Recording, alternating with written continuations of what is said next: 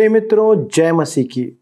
और आप सभी को क्रिस्ट जन्म उत्सव की अनेक अनेक शुभकामनाएँ। दोस्तों, आज सारा संसार क्रिसमस मना रहा है, क्योंकि आज हम विश्वास करते हैं कि हमारे लिए मसीह यीशु ने देह धारण कर मानव रूप धारण किया और इस संसार में आया। दोस्तों, यह उस भविष्यवाणी के कारण हुआ, जो यशैया के द्वारा परमेश्वर ने उसके सातवें अध्याय के चौदहवें पद में कहा है कि इस कारण प्रभु आप ही तुमको एक चिन्ह देगा। सुनो, एक कुमारी गर्भवती होगी और पुत्र जनेगी और उसका नाम इमानुएल रखेगी। और यशैया के ही नौवे अध्याय के छठवें पद में परमेश्वर कहता है, क्योंकि हमारे लिए एक बालक उत्पन्न हुआ है, हमें एक पुत्र दिया गया है। दोस्तों कुमारी मरियम का पुत्र, जो कि एक बालक के रूप में संसार में आया था परमेश्वर ने हमें अपना पुत्र दिया है। दोस्तों, यह भविष्यवाणी पूरे संसार के लिए परमेश्वर ने की थी और करीब 2000 वर्ष पूर्व यह पूरी हुई। दोस्तों, स्मरण रखें कि हमारे लिए बालक उत्पन्न हुआ है, पर किसी ने उस बालक के रूप में हमें अपना पुत्र दिया है, अर्थात प्रभु यीशु मसीह को। यह पुत्र प्रभु यीशु मसीह है, जो परमेश्वर का एक लौता पुत्र है। आपके पापों को क्षमा करने के लिए एक पवित्र का बलिदान किया जाना था और उस कारण स्वयं परमेश्वर ने मानव रूप को धारण किया। दोस्तों, यह आपके लिए और संसार के लिए भी आनंद की बात है। पर आज क्या आप इस आनंद को सिर्फ़ अपने तक सीमित रखेंगे? आज सभी मनुष्यों को इस सुसमाचार को सुनाने की आवश्यकता है कि सारी मानव जाति के पापों का बलिदान देने के लिए एक मुक्तिदाता जन्मा है और यही मसीह प्रभु है। दोस्तों, अब संसार को मुक्ति के लिए कोई बलिदान चढ़ाने की आवश्यकता नहीं है, कोई कर्म कांड करने की आवश्यकता नहीं है। परमेश्वर ने स्वयं उपाय कर दिया है, क्योंकि इमानुएल का अर्थ है परमेश्वर हमारे साथ। ईशु के रूप में परमेश्वर हमारे साथ है, परमेश्वर आपके साथ है। यदि प्रभु यीशु आपके साथ है तो परमेश्वर आपके साथ है। और वचन कहता है, यदि परमेश्वर हमारे साथ है तो हमारा विरोधी कौन हो सकता है? इस कारण दोस्तों, आज आप अपने दोस्तों को, मित्रों को, उन लोगों को यह शुभ संदेश दें और कम से कम एक व्यक्ति को बताएँ कि मसीह यीशु का जन्म उसके लिए भी हुआ है। यही आपके लिए क्रिस्ट जन्म उत्सव है। यदि आप दूसरों के साथ इस आनंद को बांटते हैं।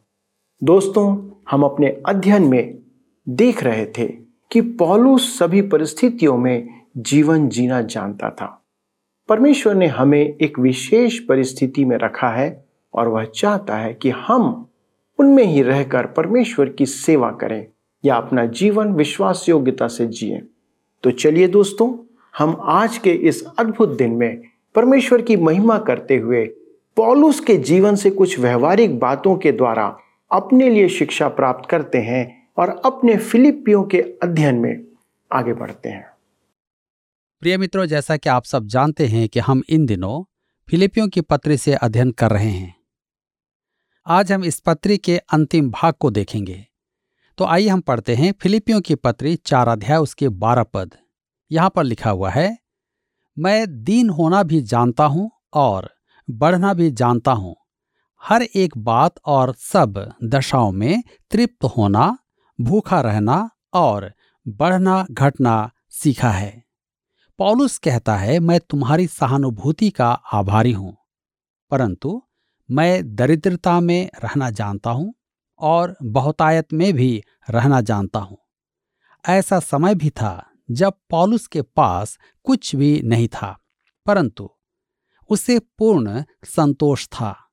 परमेश्वर ने उसे बहुतायत से दिया भी था। उस समय उसने बहुतायत का जीवन भी जिया था।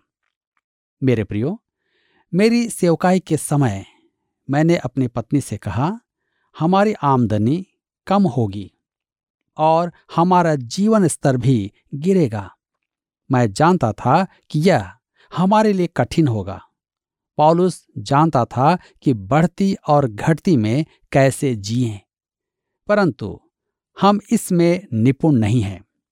मेरे विचार में प्रभु जानता था, अतः कुछ उदार मित्रों की सहायता से हमारा जीवन स्तर नहीं गिरा। हम जीवन स्तर गिराने के लिए तैयार थे, परंतु प्रभु को यह नहीं भाया और हम उसके इस उपकार के लिए उसकी स्तुति करते हैं। उसे हृदय से धन्यवाद देते हैं। मेल ट्रॉटर एक शराबी थे और प्रभु को ग्रहण करने के बाद उन्होंने मदिरा पान करने वालों के लिए सेवा संस्थान आरंभ किया। उन्होंने एक होटल के मालिक को, जो शराबी था, प्रभु की शरण में लिया। उसने मेल ट्रॉटर से कहा कि उनकी सभा में जो भी प्रचारक आएगा, उसे वह अपने होटल में ठहराएँगे और निर्मोल उसकी सेवा करेंगे। उनकी वार्षिक सभाओं में डॉक्टर हेरी आयरन साइड प्रतिवर्ष प्रचार करने जाते थे। जब वे वहाँ पहुँचे, तब उन्हें उस होटल के अध्ययन कक्ष में पहुँचाया गया। डॉक्टर आयरन साइड ऐसे वैभवशाली होटल कक्ष में कभी नहीं रहे थे। उन्होंने मेल ट्रॉटर को फ़ोन करके कहा, मेल, आपको मेरे लिए ऐसी व्यवस्था करने की आवश्यकता नहीं है। मुझे ऐसी सुख सुविधा की आवश्यकता नहीं है। मुझे बस एक कमरा और एक बिस्तर की आवश्यकता है तथा एक बत्ती और एक टेबल की, ताकि अध्ययन करने में आसानी हो। मेल ने उन्हें आश्वासन दिलाया कि उनका वहाँ ठहरना न तो उनके लिए और न ही संस्था के लिए आर्थिक बोझ है। वह निर्मोल व्यवस्था है। मेल ने कहा, हेरी, पॉलुस कहता है कि मैं दीन होना भी जानता हूँ और बढ़ना भी जानता हूँ। क्या आप इस अध्ययन के आधार पर आज बढ़ना चाहेंगे? मेरे प्रियो, अब हम ऐसे पद को देखेंगे जिसका संदर्भ प्रायः कई बार दिया जाता है। परंतु मेरे विचार में इसका संदर्भ परिस्थिति विशेष में ही दिया जाना चाहिए। यह पद जीवन में व्यवहारिक है। इस पद को जीवन में उपयोगी बनाना चाहिए। तो आइए देखें फिलिपियों की पत्री चार अध्याय उसके तेरह पद। लिखा है, जो मुझे सामर्थ्य देता है, उसमें मैं सब कुछ कर सकता हूँ। इस पद को ज्यो का त्यों समझना चाहिए। जो मुझे सामर्थ्य देता है, उसमें मैं सब कुछ कर सकता हूँ। पॉलुस कहता है, सब कुछ? तो क्या वह वास्तव में सब कुछ कर सकता है? क्या आप छत पर से कूद जाएँगे? पॉलुस के कहने का अर्थ है, प्रभु की इच्छा में, उसके लिए जो भी है। वो सब कुछ वह कर सकता है। प्रभु यीशु सामर्थ्य प्रदान करेगा। प्रभु आपको जो भी वरदान देगा, उसे पूरा करने का सामर्थ्य भी देगा। हम देखते हैं, वरदान एक विश्वासी के जीवन में पवित्र आत्मा का प्रकाशन है। आप जब तक मसीह में होकर कुछ करेंगे, वह आपको सामर्थ्य प्रदान करेगा। मैं आपको एक उदाहरण देता हूँ। मैं रेल यात्रा करना पसंद करता हूँ। हवाई यात्रा मैं तब ही करता हूँ जब अति आवश्यक हो। रेल यात्रा अधिक रोमांचक है और अधिक आनंददायक होती है। उसमें समय तो लगता है, परंतु आप अपने गंतव्य स्थान पर अवश्य पहुँच जाते हैं। एक रेलगाड़ी है जिसका नाम है राजधानी। वह कहती है, मैं पटरी पर वह सब कुछ कर सकती हूँ जो आवश्यक है। मैं सर्वोच्च पर्वत पर चढ़ जाती हूँ, चाहे मेरी गति कम हो। फिर मैं उस पर्वत के दूसरी ओर उतर भी जाती हूँ। मैं सब कुछ कर सकती हूँ। अब यदि वह रेलगाड़ी कहे कि मैं इस मार्ग में चलते चलते ऊब गई हूँ, मैं रेगिस्तान की ओर जाना चाहती हूँ और वह पटरी पर से उतर जाए तो क्या होगा? जानते हैं? सर्वनाश। वह रेलगाड़ी असहाय और बेकार हो जाएगी। जब तक वह अपनी निश्चित पटरी पर होगी, तब तक ही वह राजधानी होगी और वह राजधानी का काम करने के योग्य होगी। वह पहाड़ पर चढ़ पाएगी और उतर पाएगी। परंतु ज्यों ही वह पटरी से उतरेगी, वह किसी काम की नहीं रहेगी। मेरे प्रियो, पॉलुस अपने बारे में यही कहता है, उसमें मैं सब कुछ कर सकता हूँ। यदि आप मसीह की देह के सदस्य हैं तो प्रभु यीशु आपका सिर है और आपको अपने जीवन में उसकी इच्छा के अनुसार ही काम करना होगा। आपका पथ उसकी इच्छा पर आधारित है। पॉलुस के कहने का अर्थ यह नहीं कि वह टिड्डियों के समान कूद कूद कर चल सकता है। मैं जब स्कूल में था तो मैं ऊँची कूद में भाग लेता था। परंतु अब नहीं कूद सकता। मैं सब कुछ नहीं कर सकता। परंतु प्रभु की इच्छा में जो है, वह सब मैं अपने उद्धार पाने के समय से, इस संसार से उठाए जाने के समय तक कर सकता हूँ। आगे कहता है, जो मुझे सामर्थ्य देता है, यीशु ही आपको शक्ति देगा और आपको क्षमता प्रदान करेगा कि आप उसकी इच्छा में जो कुछ है, वह सब कर पाएँगे। इसका अर्थ यह नहीं कि वह आप में असीमित शक्ति देता है कि आप जो चाहें सो करें। परंतु वह केवल उसकी इच्छा में जो है, उसी को करने की क्षमता प्रदान करेगा। जब आप और मैं मसीह में हैं और मसीह में ही अपने निर्धारित पथ पर चल रहे हैं तो हम अजेय हैं। हमें कोई नहीं रोक पाएगा। परंतु जिस पल हम उस महिमामय स्थान से पाप करके या अपनी इच्छा के अधीन होकर या फिर सहभागिता की कमी के कारण परमेश्वर की इच्छा से बाहर हो जाएँगे। तो हमारा जीवन ध्वस्त हो जाएगा और हम कहीं के नहीं रहेंगे। यदि हम अपने निर्धारित पथ पर रहेंगे तो मसीह में कुछ भी कर पाएँगे।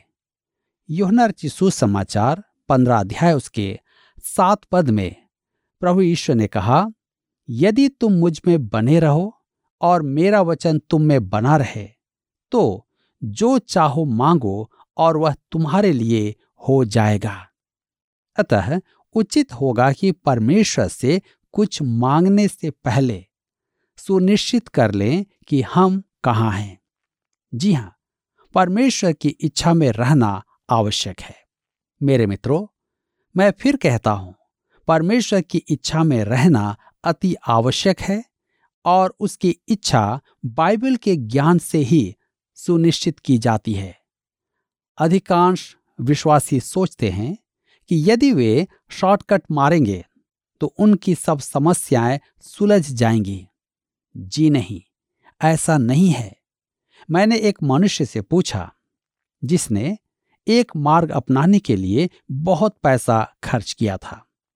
उसने मुझे बताया कि उससे उसे और उसके परिवार को कितना लाभ हुआ। उसने कहा कि उनके जीवन में गंभीर परिवर्तन आया। कुछ महीनों बाद मैंने उससे फिर पूछा, आपका वह प्रयोग कैसा चल रहा है? उसने कहा, लौटकर बुद्धू घर को आए। अतः स्पष्ट है कि उसकी समस्या का समाधान उसमें नहीं था। मैंने उससे एक सीधा सा प्रश्न पूछा आप परमेश्वर के वचन में कितना समय लगाते हैं? मेरे मित्रों, परमेश्वर का वचन ही समाधान है और यह अति सरल है। मैं उसके लिए पैसा नहीं ले सकता। हम इन छोटे छोटे मार्गों को त्याग कर परमेश्वर के वचन के अध्ययन में क्यों नहीं लग जाते? यौनार्थी सुसमाचार चाहे जितना भी अद्भुत क्यों ना हो, वहीं रुके न रहें। बाइबल में पैंसठ पुस्तकें और भी हैं। यदि आपको संपूर्ण वचन का ज्ञान है तो आपके पास परमेश्वर की पूर्ण इच्छा का ज्ञान है और आपके जीवन में कुछ करने का आधार आपके पास है। इसमें आनंद है, संतोष है और परमेश्वर की इच्छा में होने की सच्ची प्रसन्नता है और उसकी इच्छा पूरी करने का आनंद भी है। पौलुस कहता है कि वह प्रभु यीशु में सब कुछ कर सकता है। वह उसकी इच्छा अनुसार हर एक काम कर सकता है। फिलिपियों की पत्री चार अध्याय के चौदह पद में कहता है तो भी तुमने भला किया कि मेरे क्लेश में मेरे सहभागी हुए। पॉलुस चाहता था कि वे जाने कि वह उनकी भेंट से अति प्रसन्न था। तुमने भला किया कि मेरे क्लेश में मेरे सहभागी हुए। यह उसका व्यक्तिगत धन्यवाद था।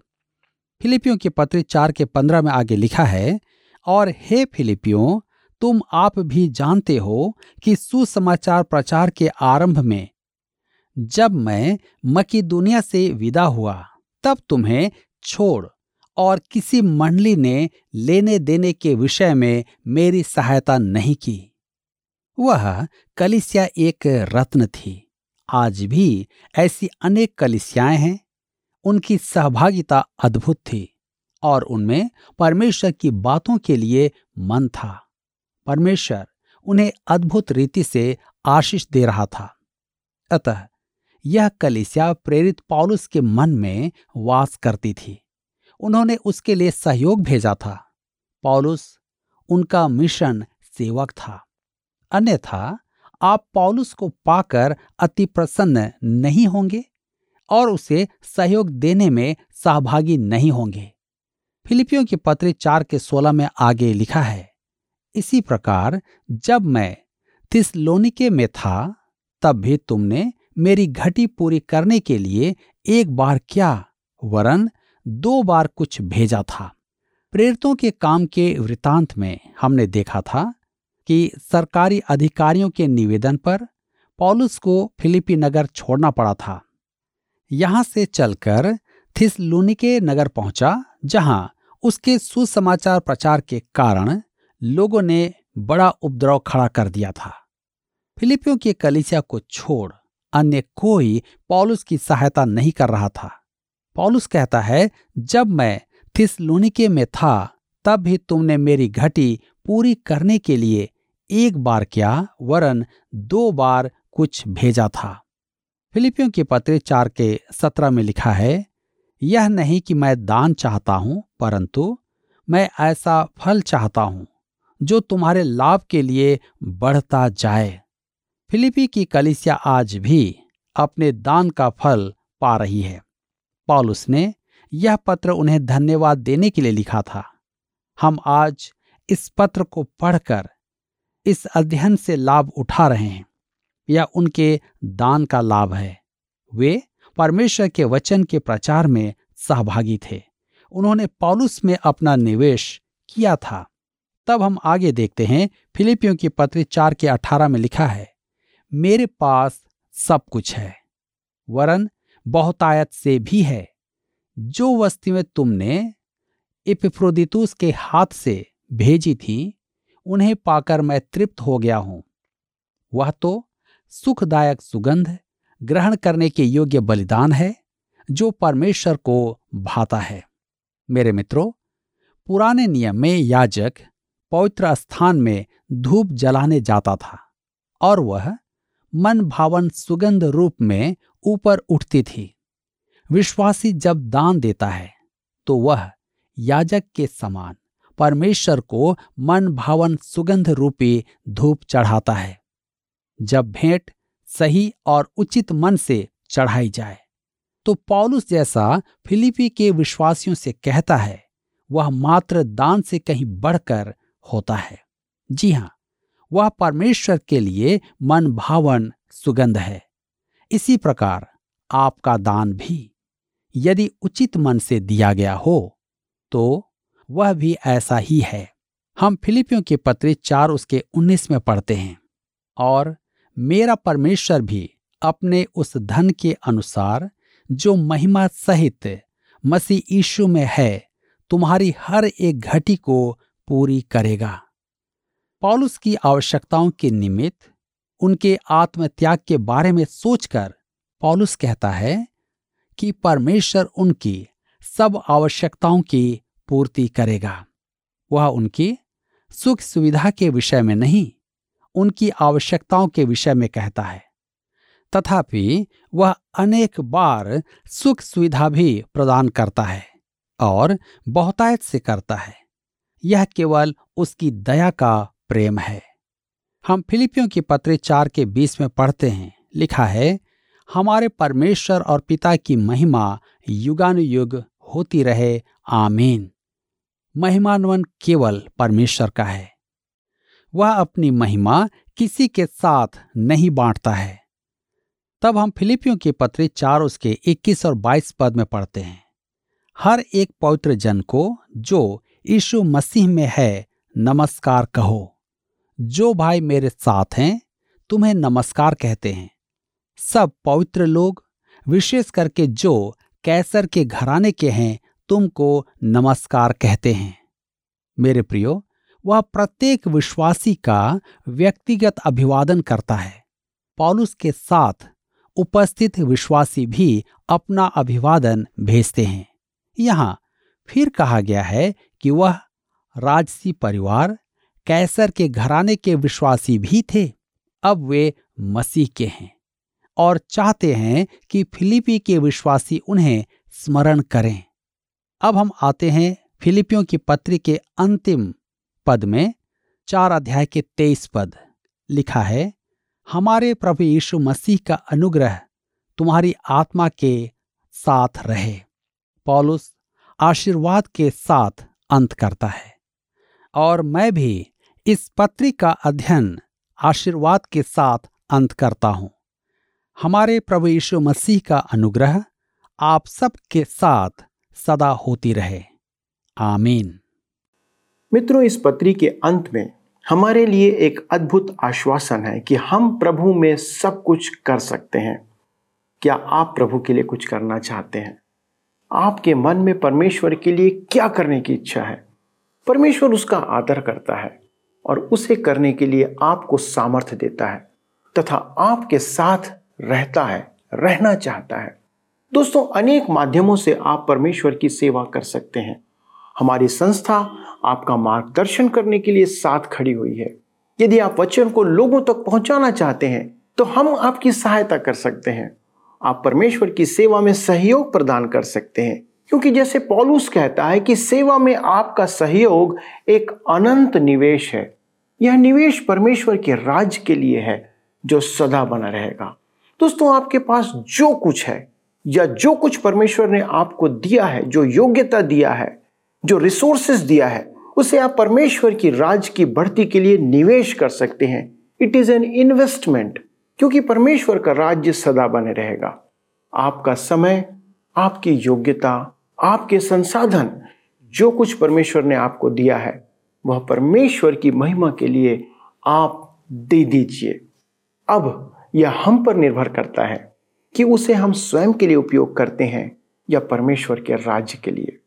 आइए मित्रों, प्रार्थना करें कि हमारा परिवार और जो कुछ हमारे पास है, वह सब परमेश्वर के लिए उपयोग किया जाए।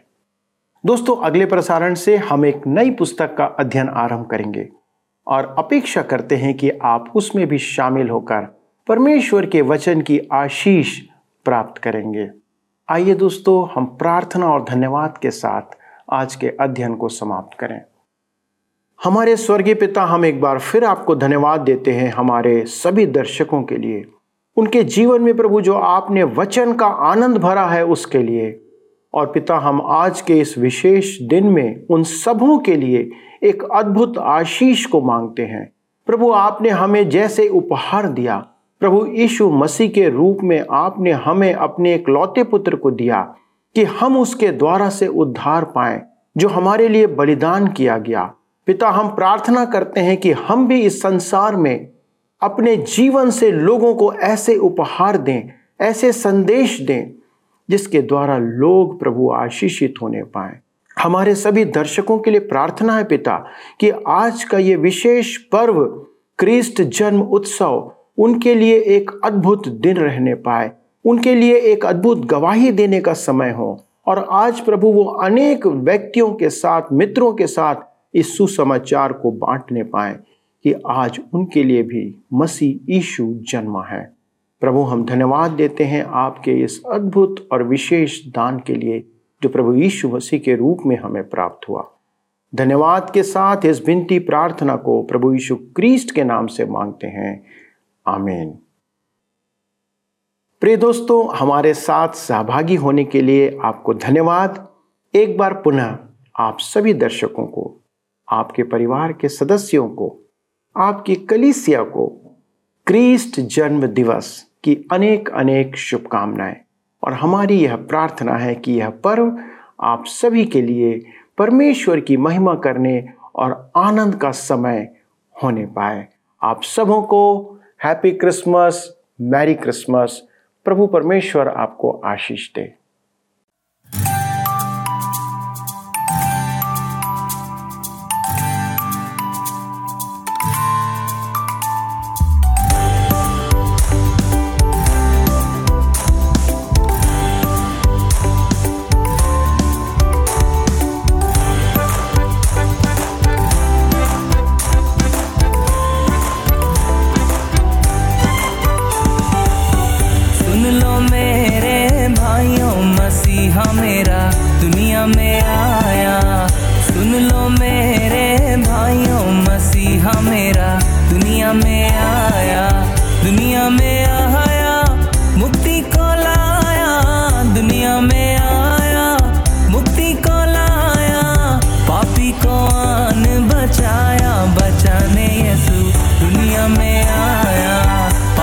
को आन बचाया बचाने यीशु दुनिया में आया। सुन लो मेरे भाइयों मसीहा मेरा।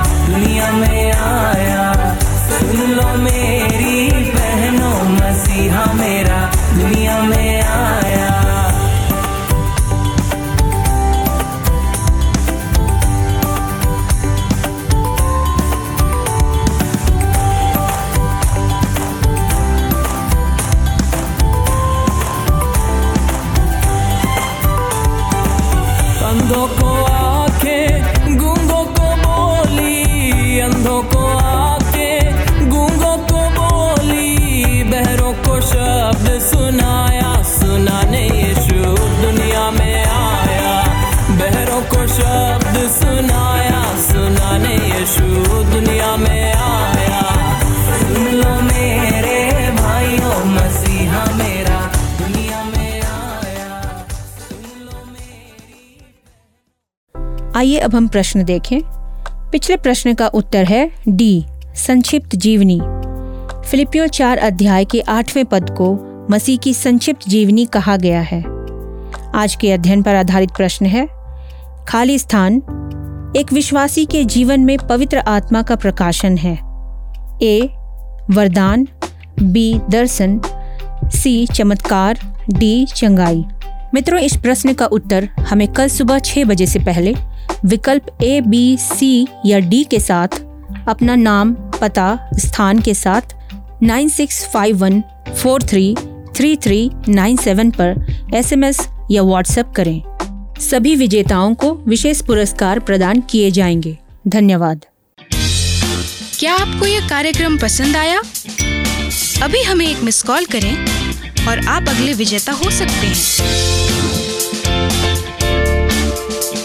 you